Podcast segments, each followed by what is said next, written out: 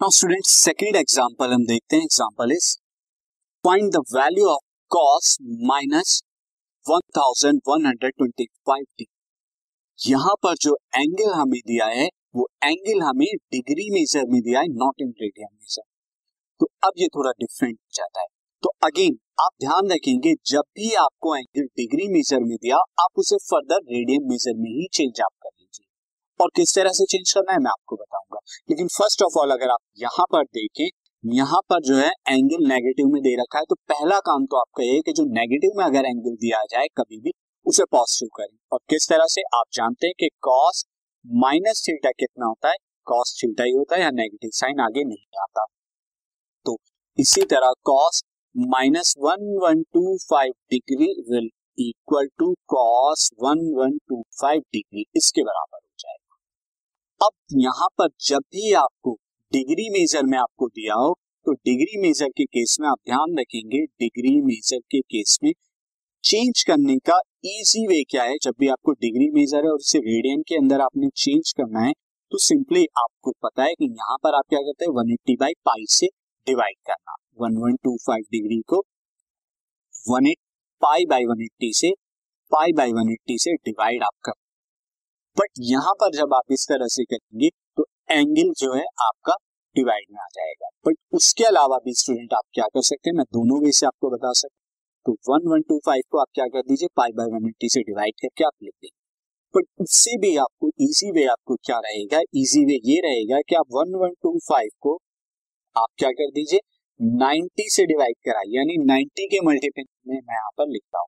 तो जब 90 से मैं डिवाइड कराऊँगा तो first of all one time में ये 90 में डिवाइड हुआ और मुझे यहाँ पे क्या मिलेगा? मुझे यहाँ पे 22 मिलेगा। एंड देन फाइव में कर दूँगा। उसके बाद टू टाइम्स में चला जाएगा तो टू टाइम्स से 180 डिग्री आ जाएगा और मुझे अब यहाँ पे 45 तो अगेन मैं क्या लिख सकता हूँ? इस कॉस 1125 को मैं क्या लिख सकता हूँ?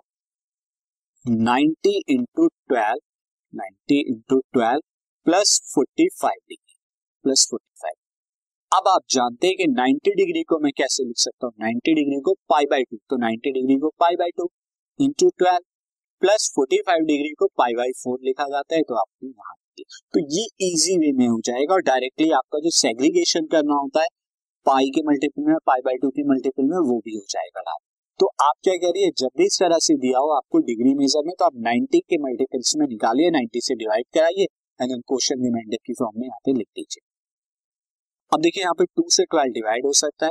यहाँ पे सिक्स आ जाएगा तो ये आ गया cos six pi plus pi by four अब six pi plus pi by four किस क्वाड्रेंट में लाई करता है? तो अगर मैं क्वाड्रेंट के अकॉर्डिंग करूँ, यहाँ पर ये पूरा टू पाई हो जाएगा। टू पाई के बाद दूसरा जब आप राउंड लेंगे तो फोर पाई और फोर पाई के बाद थर्ड राउंड जब लेंगे तो यहाँ पर टोटल सिक्स पाई एंगल आपका आ जाएगा। और उसके बाद पाई बाय पर फोर्टी फाइव डिग्री आपका यहाँ कहीं लाई करेगा। ये आपका पाई बाई फोर हो जाएगा। तो six pi plus pi by four और ये आप देख रहे हैं कि कौन से क्वाड्रेंट में लाई कर रहा है? फ़र्स्ट क्वाड्रेंट में, और फ़र्स्ट क्वाड्रेंट में सारे एंगल कॉस क्या होता है? पॉजिटिव होता है तो पॉजिटिव ही रहेगा। अच्छा अब यहाँ पे पाई के मल्टीपल में एक एंगल आ रहा है। यानी अब रिकॉल कीजिए कि n pi plus minus theta वाला केस तो एन पाई के केस में आप ट्रिग्नोमेट्रिक फ़ंक्शन को चेंज नहीं करते तो हम चेंज नहीं करेंगे यहाँ पे कॉस ये पाई बाई फोर आ जाएगा। This will comes out to be cos pi by four की वैल्यू वन बाय रूट तो इस तरह से आप ये value find out this podcast is brought you by Hubhopper शिक्षा अभियान अगर आपको ये पॉडकास्ट पसंद आया तो प्लीज़ लाइक शेयर और सब्सक्राइब करें। और वीडियो क्लासेस के लिए शिक्षा अभियान के यूट्यूब चैनल पर जाएँ।